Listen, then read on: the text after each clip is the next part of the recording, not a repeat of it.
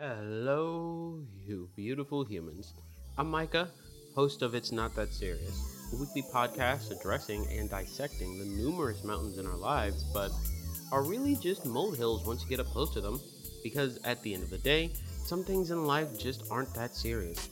Like dating or cancer diagnosis. Wait, no, actually, cancer is pretty serious. You should go see a doctor about that shit immediately.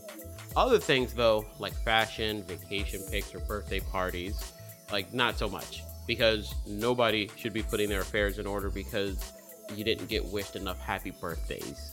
You know, so join me every week to take the piss out of some of these cultural topics on It's Not That Serious.